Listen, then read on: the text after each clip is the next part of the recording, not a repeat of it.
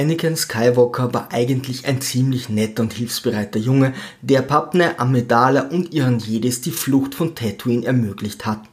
Wegen der hohen Konzentration an Medichlorianern in seinem Blut wurde er postwendend zum Jedi ausgebildet. Ist jetzt nicht das Thema, aber die Macht mit Milben im Blut zu erklären, ist die Definition von Banalisierung der Epik. Doch wie dem auch sei, unser kleiner Rennfahrer lernt fleißig das Schwert zu schwingen und erlebt dufte Abenteuer mit seinem Meister Obi-Wan Kenobi. Arme Kinder wollen zu Weihnachten einen Fußball, Reiche einen Podracer unser kleine Naseweiß wollte seine Mutter aus der Sklaverei befreien. Äh, doch die älteren Herren im Jedi-Rat, welche sich theoretisch der hellen Seite verschrieben haben, hatten offensichtlich kein Verständnis für den arroganten Wunsch eines Kindes, welches seine Mutter vor ewigen Qualen und Tod beschützen wollte. Natürlich hatte Anakin während seiner Ausbildung viel zu tun, aber irgendwann zwischen seinem zehnten Lebensjahr und der Volljährigkeit wird er wohl ein oder zwei Wochen frei gehabt haben, um mit einigen milbentragenden Schulkollegen seine Mutter zu befreien.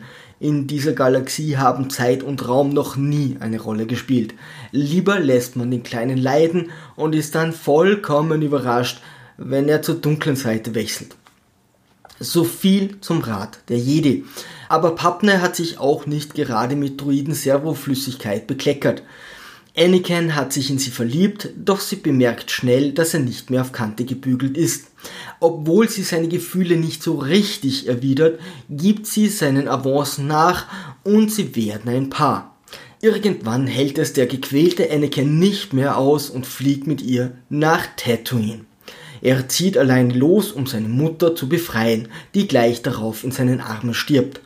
Und schon setzt zum ersten Mal die Musik von Darth Vader ein. Als Psychiater würde ich jetzt nicht gleich den Rezeptblock zücken, nur weil unser Knabe die Sandmenschen filetiert hat. Aber als er wieder bei Papne ist, sagt er folgendes. Ich habe sie getötet, nicht nur die Männer, die Frauen ebenfalls. Und die Kinder auch. Sie sind wie Tiere. Und genauso wie Tiere habe ich sie auch abgeschlachtet. Ich hasse sie. Spätestens jetzt sollten sogar empathielosen Steinen erste berechtigte Zweifel kommen. Aber was macht Pabne? Sie streichelt dem traurigen Jungen, der noch vor kurzem Frauen und Kinder abgeschlachtet hat, sanft über den Kopf der arme Hosenpuper. Vielleicht hätte sie so etwas sagen sollen wie, hast du noch alle Nadeln an der Tanne? Aber was macht sie? Sie lässt sich von ihm schwängern. 10 von 10 Punkten. Doch zu Anakins Verteidigung.